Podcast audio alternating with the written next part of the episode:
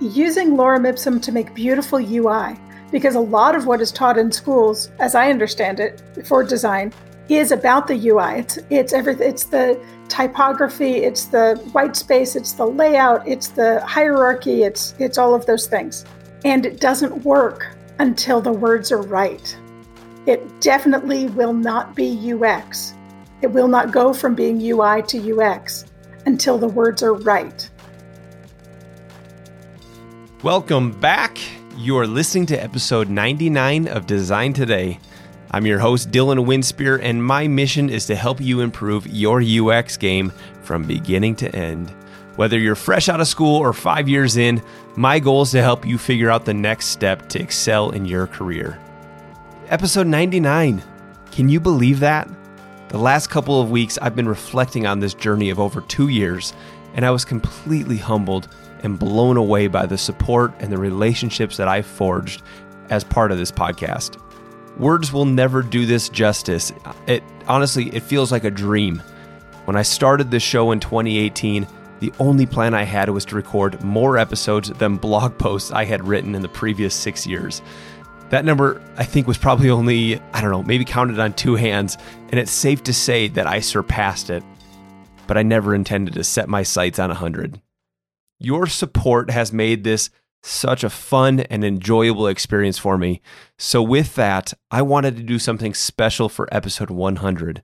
I've been working on this for a couple weeks now, and I think it's time to prep you for what's coming next week. With episode 100, I've gone back and caught up with seven of our favorite episode guests. It was amazing to catch up with old friends and hear what they've been up to. They also brought some big insights and updates to the topics that we recorded in years past. So I think you're really going to enjoy it. But it doesn't stop there. Well, the episode will be released next Tuesday morning. That evening, I'll be hosting a LinkedIn live session starting at 6 p.m. Mountain Standard Time. In this live session, we'll be celebrating, having a good time, and doing some sweet giveaways that you'll have to be present for to win. So mark your calendars for next Tuesday as we celebrate episode 100. With the last double digit episode of Design Today, I've brought on another special guest. Torrey Podmajersky is the author of the bestseller Strategic Writing for UX one of the original UX writing books published by O'Reilly and holds a four and a half, no, 4.7 out of five stars on Amazon. Additionally, Torrey works as a UX writer for Google and was kind enough to share her time with us today. In this episode, we talk about how every UX designer can become a better UX writer with some basic insights to help frame it up right in your mind. We also talk about typical problems that designers tend to struggle with when they write and how to overcome them. There's a ton of great insights packed into this 40 minute episode, so let's get going. Well, Torrey, thank you so much for joining me on the podcast. Um, I reached out to you cold. We had not connected, but uh, for those who are listening, I do want to uh, kind of plug this quick little story of, of how I came to connect with you. Um, I had somebody reach out to me um, no, rewind that. I reached out to somebody else. I had just noticed on LinkedIn that they were posting a little bit about UX writing. And uh, I've been searching for a UX writer to have back on the podcast because I haven't had a UX writer on the podcast in over a year and a half. And I've been wanting to get back into this topic. I've been wanting to talk about it. So I reached out to this individual and I said, you know, hey, I'd run this podcast. Would you be willing to join me? And she said, um, I don't know if I'm the right person. I was like, come on, please. and uh, she goes, but let me uh, let me send you somebody who actually might be better suited for you. It's a, a mentor of mine, uh, or or an, a UX writer idol of mine, if you will. And she sent me along your name, and I went and started looking at your credentials. I was like, there's not a better person to talk about UX writing with than maybe the founder of UX writing. So Torrey, thank you so much for joining me on the show. I appreciate it very much. Thank you so much for having me, Dylan. I will stop you with the founding of UX writing. Like I definitely learned from others, and uh, and there's been people inventing the field all over the place. Um, a few started a few years before I did, and a few started a few years after. But we've all had to create it where we were, uh, and that's been uh, part of the joy for me but also part of the reason, well, the main reason I wrote the book, which was I was noticing, oh my God, people are reinventing this from scratch everywhere. Don't they know how many mistakes we've already made? let me, you know, let me write some of those down. Oh, wait, maybe a list of mistakes is not the right way. Hang on. How about right. a book? you know, it's funny. Then I won't call you founder. I'll call you co-founder if that works better. Thank you. I want to ask you, where did the passion for UX writing begin for you? So the passion for UX writing began for me. Um, I will say I didn't know a thing about UX uh, when I started it. I mm-hmm. started um, I started as a UX writer because a hiring manager, a writing hiring manager at Xbox, um, I'd been I, I was at Microsoft at the time, and I was in a uh, sort of business analyst role doing internal communications for a different division. And I was at a career exploration phase for myself. And I had had a bunch of just different career conversations with people around the company. And um, and I met with him because he had this open role and we had a great conversation. He says, I want you to come work for me. I can't put out a job description because I get all of the wrong kind of writers. I don't want a marketing writer. I don't want a tech writer. I need somebody who can write words on a screen. And he says, You're going to be great at it because you are a high school teacher and you can explain abstract concepts to teenagers and get them doing their thing. Mm. And, and he says, And there's no test at the end. and and I said, you know, I'll give this a shot. And I met the team, and I and I was taught that uh, this is a way to do what was then called, you know, is partnering with design. Um, we were content developers at the time, which we made a lot of jokes about being content developers. Um, yeah, writers. Um, uh, but so what I learned there was that my actually my most relevant experience was as a high school teacher. I taught chemistry, and uh, and science teachers are really lucky because we get a bunch of stuff to mess with. Like it is all about uh, as a science teacher opening up the student's experience of the physical phenomena and making sense of it and moving forward. Um, so I was a chemistry teacher and we had manipulables we called them you know like atomic models and we had chemical experiments to run and things like that and as a as a teacher i was always finding new labs and new ways of doing classroom management so i could have 32 kids and live fire and flammable substances all happening in a in a closed room mm-hmm. without you know death or disorder or you know injury. Uh, in UX, trying to get somebody into an experience and moving them through it in a consistent way, um, it, it is doing that same sort of work, but at scale. And mm-hmm. with that same sort of empathy, but at scale. Mm-hmm. Um, and not being able to go around lab bench to lab bench to get people back on track and keep working on their their work. Um, that's that's really yeah. interesting. How many other other of your co-founders have come from a, a background maybe in more traditional educational writing? Is that a norm? It is not a norm. Um, I will say that there's been a few people that I've talked to that have have heard my story and reached out to me and said, "I'm a teacher. I didn't know that was even possible." And and just coaching them on saying, "Yes, your experience in a classroom, you know, creating experiences is valuable UX experience. It is yeah. different than designing a user interface, but it is definitely bringing people in, doing onboarding, getting people engaged and through a subject, making sure that they are understanding what they need to, and uh, and through to completion.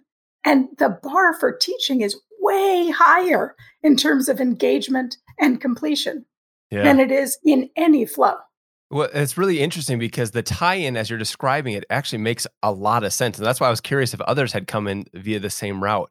High school science was a few few years ago, uh, but I do remember like the worksheets that that I was given with the instructions of you know now I go through yep. this, now I go through this, now I go through this, and you know it makes really sense to see like the clear instructions there would make a good tie into strategic writing for UX. That's it's a really cool background. Absolutely, there. yeah, and, and I'm sure that as a high school student, um, we've all used terrible instructions mm-hmm. where you look at them and you're like, I don't even know why we're here in class today, much less what we're learning or what I'm supposed to do.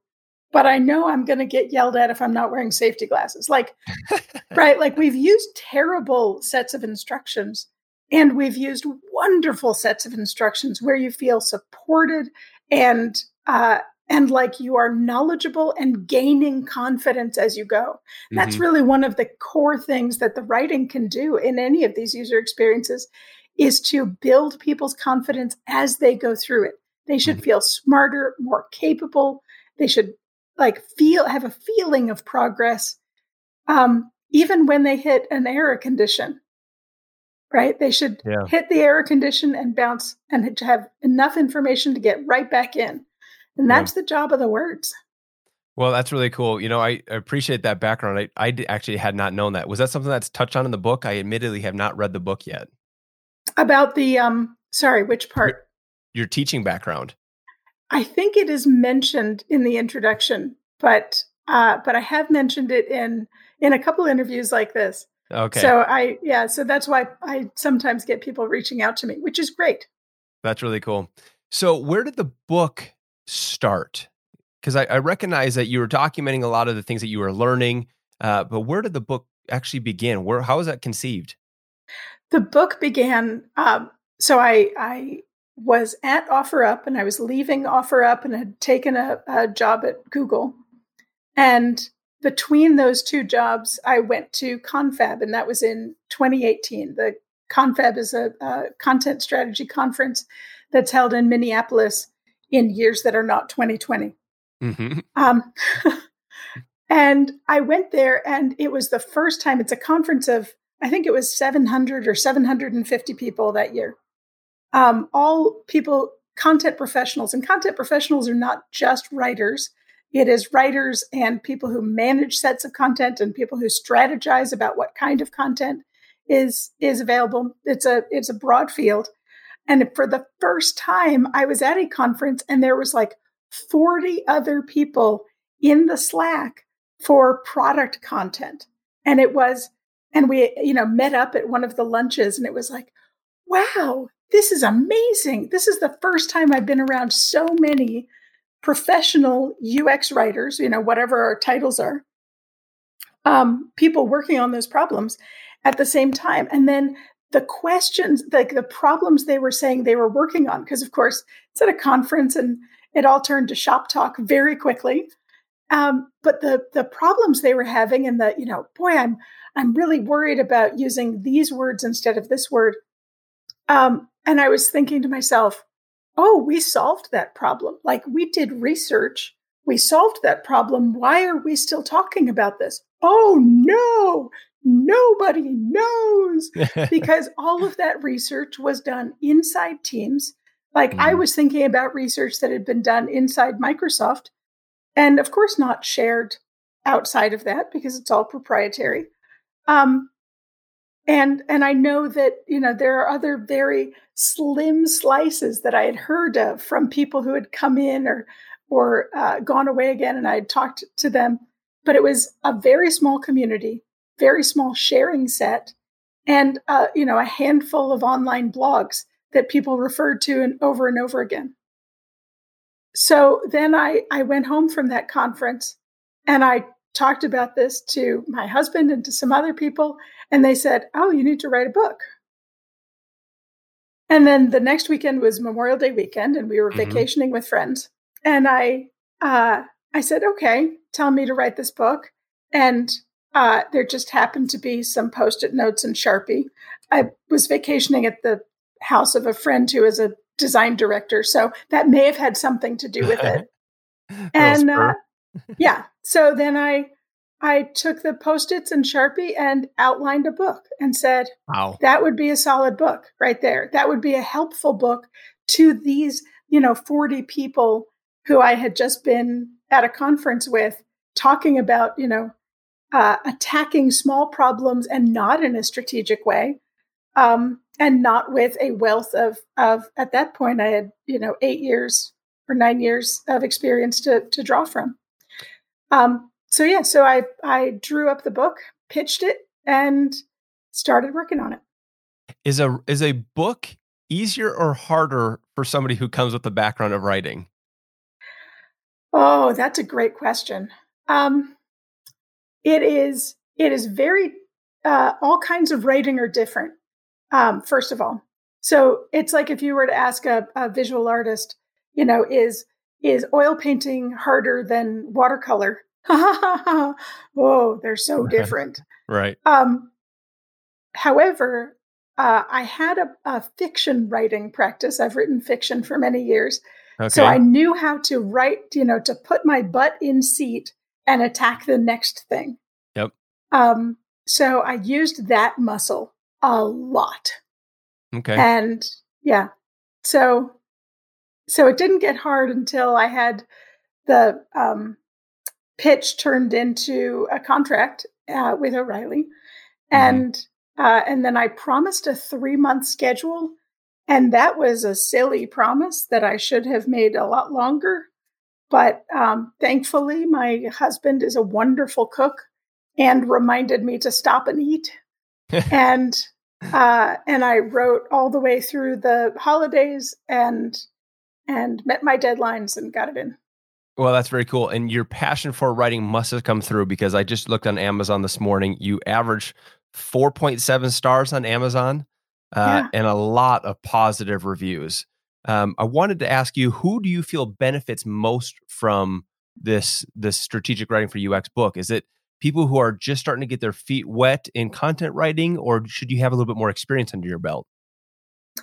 So, what I'm hearing from people is that the uh, it's most helpful to sort of two groups of people. I hear I hear pretty distinct groups. One is a group that is just getting into it and wants to to um, uh, whether they have a writing background or not, they're just getting into really studying the UX ness of the words in the UI, essentially, mm-hmm.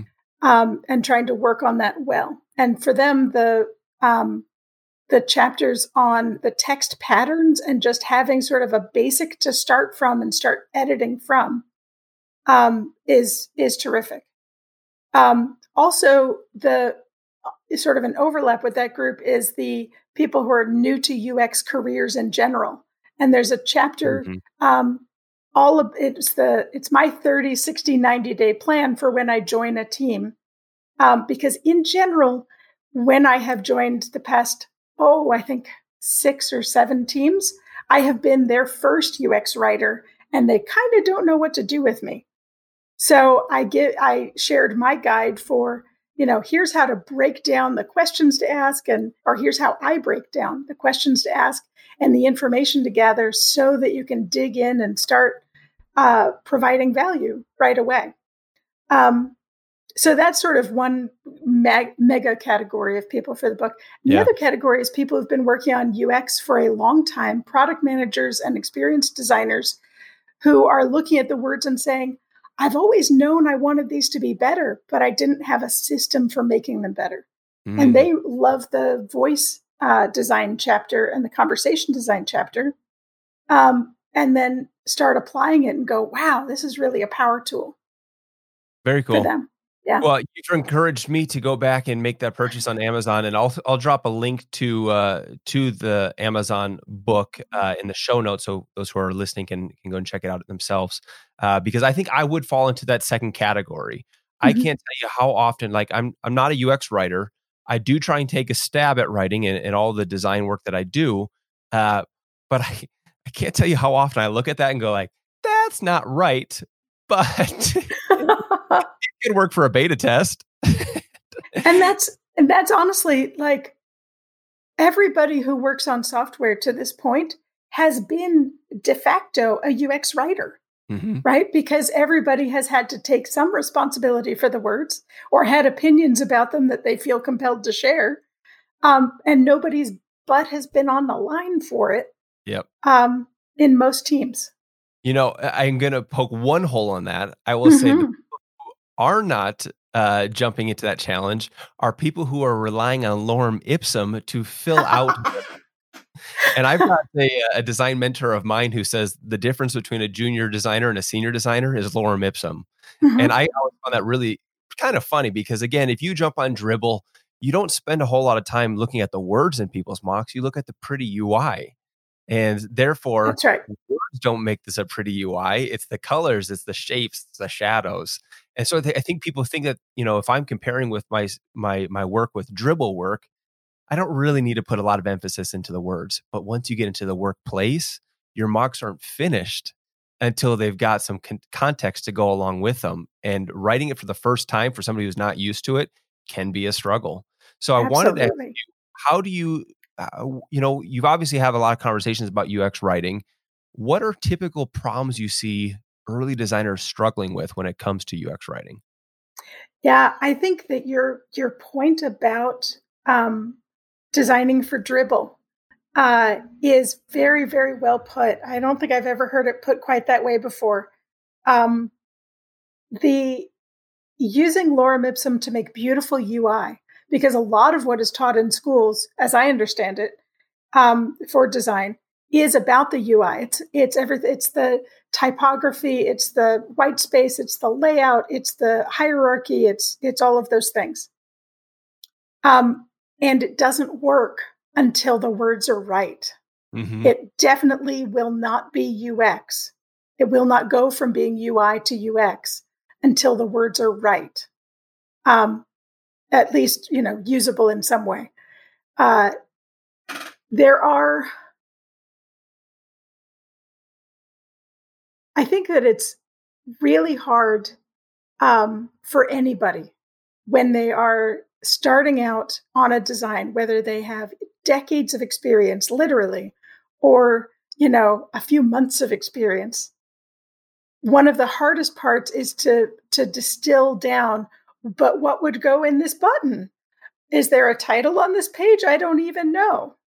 So I will say that when uh, when a product is being worked on in such an early phase that there's no there's not even a design system to really work from and to know how a page will be structured that is kind of the one moment i would say use some lorem ipsum you don't care what it's doing for you at the moment you need to know how you know you need to give yourself a framework in order to work on some visual cues.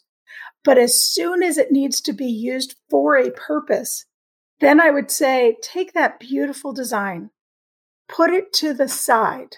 It will be there when you need it later. And then go to a whiteboard or post-it notes or even just a long conversation if you are a visual designer who does not use visual cues whatever um, and and design the conversation that that user and that app or that experience need to have and say you know where are you going? How do we get you there? Mm-hmm. and sequence the ideas intentionally. And once you get those ideas sequenced you will have had to write those ideas down in some way. They won't be the right way and that's fine. Think of it as you know to you to borrow a different art metaphor when you are drawing a human face or a human body, you don't start out, you know, with the exact profile or the exact line. You start out with some guidelines that you can kind of stay within or play with. Mm-hmm. And that's what we're looking for at the very beginning. And then, even from that rough set of like, I'm going, I'm having this conversation, these ideas in this sequence, you can take those raw words and put them into your beautiful design. They won't be the right words yet, but they'll at least be in the right order and going in the right direction. And that is something that you can look at and give sort of that that that furrowed brow look to and say, I don't think you're ripe yet, but at least we're going in the right direction. Yeah. And then you can start to apply the patterns uh, and you can start to apply you know best practices um, and you can start to apply the voice of that product which hopefully you've also designed when you've designed your beautiful visual layout, you've yeah. also designed how should this make people feel? Now you're you're getting right down the path that I, I want to go because you're talking about like high level. You, are kind of writing out this conversation. You're applying it to the mocks at maybe a, a rough form, and mm-hmm. then you mentioned that you know the furrowed brow approach to looking at it. Now I naturally have a furrowed brow ap- approach, um, and so I, I furrow brow pretty much everything I do. Um, but once you start looking at those words on paper, what is the process of refining it? Uh, and, and, how do you discover what those best practices are? We'll get into voice in a second because I do yeah. want to hit on that. But how do you start to refine the words? Is it just how can I simplify it? How can I make it clear? Like, what's your your checklist? Yeah, I what I outline in the book is a four step process, and it's funny that you haven't read the book because this is a perfect segue into that. So well done. Um, and and I also say in the book, like the four step process doesn't need to be rigidly followed. But in order to communicate it in the book, like, hey, do it in four steps, it will also work as a rigid process. And the first thing is to make it purposeful, right? You you take the string and you say, what job does it need to do here? And does it do that job? Does it convey the information they need in this step? And does it hint at what comes in the future if that needs to be done? Does it disclose anything that that will be will cause liability for the company if we don't disclose it? Things like that. What is its job and is it doing its job? Then you work on making it concise. And that's when you cut out every extraneous word. Uh, my friend Ellie Searle, who's uh, an excellent UX writer who I taught with for many years, used to say, um, make every word audition to be on that page. And if they can't cut it, then cut it out.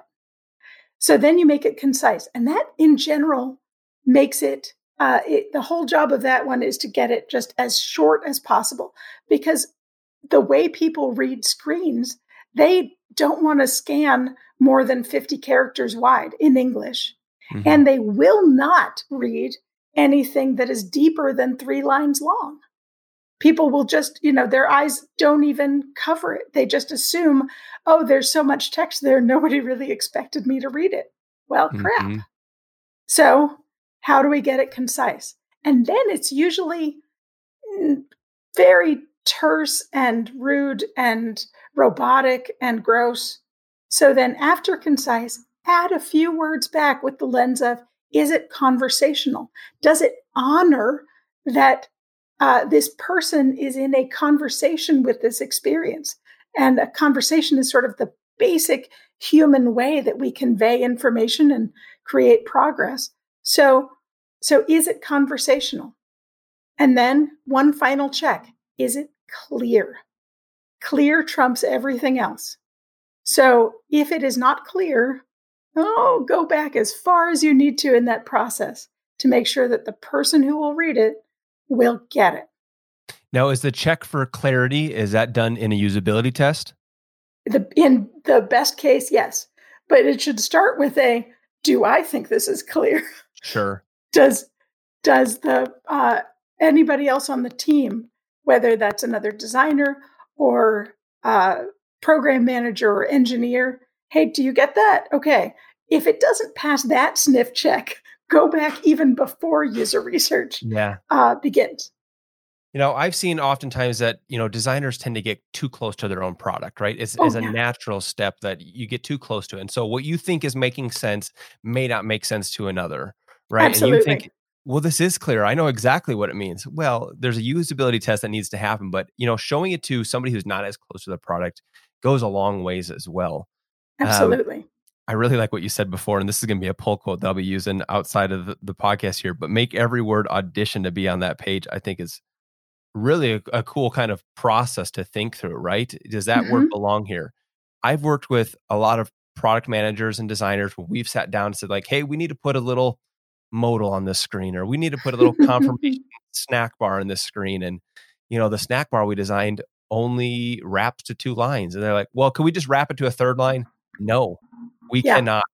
You can say what you need to say in two lines. I guarantee it. But mm-hmm. we get so tempted to go like, um, it's not conveying what I needed to convey, so I'll just keep going. Right. I'll just keep adding more chunks of UI to a thing. Until it no longer is in, you know, it no longer respects the conversation and it's no longer clear because yep. there's just information coming from all sides. Yep. A pull quote that I have from my previous episode on writing uh, that I still remember, and I think about this often, is that uh, my guest, she said, uh, people try and overcompensate for poor design with more words. Absolutely. Oh, what a great thing to say. Yeah. yeah you've seen that as well? I've seen that all the time. And I, I liken it to um, if we if we imagine a conversation as being like, oh, you've got a customer and you've got a customer service person at some counter, and whether that's you know, imagine it in a physical world, like you're going up to an information counter at a tourist bureau, or you're going up to um, a check-in counter at a medical establishment, like whatever it is. Imagine if some of the information you needed was create was given to you by another person who just randomly stopped by that counter while you're talking with the service person. Mm-hmm. So you're talking with the medical check-in person and somebody just taps you on the shoulder and says, "Hey, you also need to know this." Well, that's bananas. Right? Nobody wants these, you know, how do you know you can trust that source of information? How does that go with other information you've just heard? Right. Why wasn't it integrated in a designed way? Mm-hmm. And so, yeah. yeah. It's it's a tough thing to, to balance, and I, I want to get back to this last piece that you said here uh, when you're talking about adding conversation back uh, to what you've kind of started simplifying. Mm-hmm. How do you not get carried away with all of a sudden adding too much back? Like, what are we looking to add back? Is is it voice? Is it personality? It is sometimes voice or personality, but it's it's really you're looking to make sure that it's conversational after you've made it so concise that it may sound robotic or orderly, okay. you know, just I'm saying do this thing, do this other thing, then do this. Where we could say, hey, when you're done doing this, do this other thing. Right? Like we can make it as if you would say it to a person. And a great way to test that is to literally read it out loud is that do those words feel comfortable in your mouth that way mm-hmm, you know do you phrase things that way as a human and if you can't imagine saying it to another person while not being angry at that person then then it probably doesn't belong in your ui okay well now i want to get into voice because i think that's a great mm-hmm. tie-in because how i would say something may not be the way my company or the product needs to say something. So Absolutely. How do you make that balance? So you make it balance so the the conversationality is sort of core to being human, right? So that's sort of a minimum bar of would you say this and not necessarily you, but could you imagine humans saying this to each other in a conversation? But when you go to design a voice, you want to say, what are the principles that apply there for this product. How does this product, uh, how is it mm, perceived? How does it make people feel? And mm-hmm. it's, you know, it should be very aligned with the brand. You know, how does that brand uh, want to make people feel? What is the impression that it should leave? And once we know that and we design the words based on that, we say, oh, well, then what concepts for each of those principles do we need to mention or do we need to think about mentioning at different points? Like uh, the best analogy for this is, and it comes from my fiction writing background. Um, when you read a work of fiction, you should be able to recognize who is speaking, even when they are not attributed. Mm-hmm. Right? You should be able to know, oh, this is something that this character would say. And the reason you know that even though it is just ink on paper, is because of the things they are talking about, the vocabulary they generally use, the grammar they use, and how many words they use. Those are really the basics. And mm-hmm. because it's in writing, you can think about the capitalization and punctuation. Because it's in writing in English, capitalization works. Many languages don't have capitalization. So, out of luck. Um, so you've got those six tools to say, here is what my voice looks like. Here are the concepts we'll talk about, the words we will tend to use to use them, how many words we will use for different ideas and concepts, um, and then the grammar, the punctuation, and capitalization. That's gonna, it's gonna make a lot more sense when I go back and listen to it a second time. because there's a lot of, of good right there. And I'm trying to figure out like, okay, so I walk in as a freelance designer into a, mm-hmm. a rebrand project. And mm-hmm. part of this rebrand is we need to identify the new brand voice. What does this sound like? What is the, the personality behind it? What that, and I assume what you just mentioned is the process that you would go through to identify that brand voice. Is that right? Yes. Yep. Yeah. So you would start with principles and what those or what I've been calling principles, and they could be values, you know, whatever they they look like for for that pro or that team really.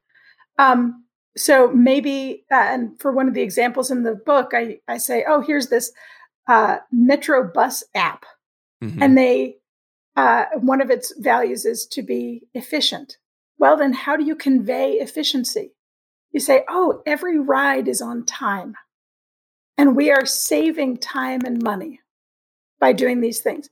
Well, so if those are the concepts and the, the words we want to use, we want to say save time and save money. And we're going to also use very few words. Like we're going to save this person's time by writing extremely concisely. Mm. Right. And we're going to use very simple grammar because we don't need people to have to negotiate in their brain what does the passive voice using two negative words mean to me right now? Mm-hmm. When instead it could be a, a simple direct statement, you know, like to do this, do this thing. Um, so yeah, that's that's how it would land. Like you you take your principle and then you just figure out all the way through how does that land. And what that means is that different principles that apply to the same product may have different sort of rules for voice. Yeah. So you need to know as a UX designer of language, how do you like what is the principle that most applies to this moment in the UX? Yeah. For the people who will see this screen, what do what's important to them and what's important to us as a product that we want to emphasize? Yeah. That is a tricky tricky process. And I, is there anything that helps get you better at it outside of just more practice? uh, practice and feedback, right? Like practicing feedback. in a vacuum doesn't work as well mm-hmm. uh, as practicing with feedback. Mm-hmm. And and this is yeah, well, and it's very tough. A lot of the UX writing challenges that are that are out there and available to people uh, looking to get into the field, which are great. Those definitely didn't exist when I was getting into it, and it's sure. amazing that that community and that resource exists now. Um, and I get stuck on those and I think, what what I write? And I think, I don't know enough about the rest of the flow. I don't know enough about this product and how the company wants to position it. I don't know enough about the users who are going to come and use it and see this screen. So I get stuck in sort of knowing too much about, uh, you know, I can make it simple, I can make it concise, I can make it conversational, I can make it clear but I don't know the first thing, and that is the purpose. Mm-hmm. Right. And so without the purpose and without a voice of like, how do I tune it strategically for this moment? I I end up not feeling satisfied about my rewrites of such things. Yeah. No, that, that makes sense. I am learning in this episode that I've got a lot to learn about UX writing still, and and I don't mind that. You know, again, I've been in the field now of, of uh, UX design for about ten years, mm-hmm. and uh, I, my my passion for writing wanes, and uh, I, I know that writing is not something that I will ever be extremely passionate about. But I think as we're describing it, though, or as as I state that, it's more in like the fictional writing you know, mm-hmm. I, I I won't be the person to sit down and write a fictional book. That's not my skill set. I will sit down and read a fictional book all day, but writing it not so much. But what you're describing though is that fictional writing, content writing, or strategic writing is not the same, and there's a completely yeah. different process that you're going through. And I right. like these these different uh, checkpoints or or values that you're describing to help UX designers uh, create uh, strategic writing. And, and, I think the insights that you're sharing are going to be extremely valuable for me to go back and re listen to. So thank you for sharing these. Torrey, we're unfortunately kind of at time here. And so before I wrap up, I want to be able to uh, give people who are interested in connecting with you or reaching out to you an opportunity to find you. So, where can we plug that uh, they should be able to do so at? The best place to reach me is on LinkedIn at Torrey Podmajersky and on Twitter at Torrey Bird, uh, T O R R E Y B R B I R D. Um, and and yeah, reach out to me, say hi. Uh, I have a wonderful collection of things that people have liked and disliked about the book.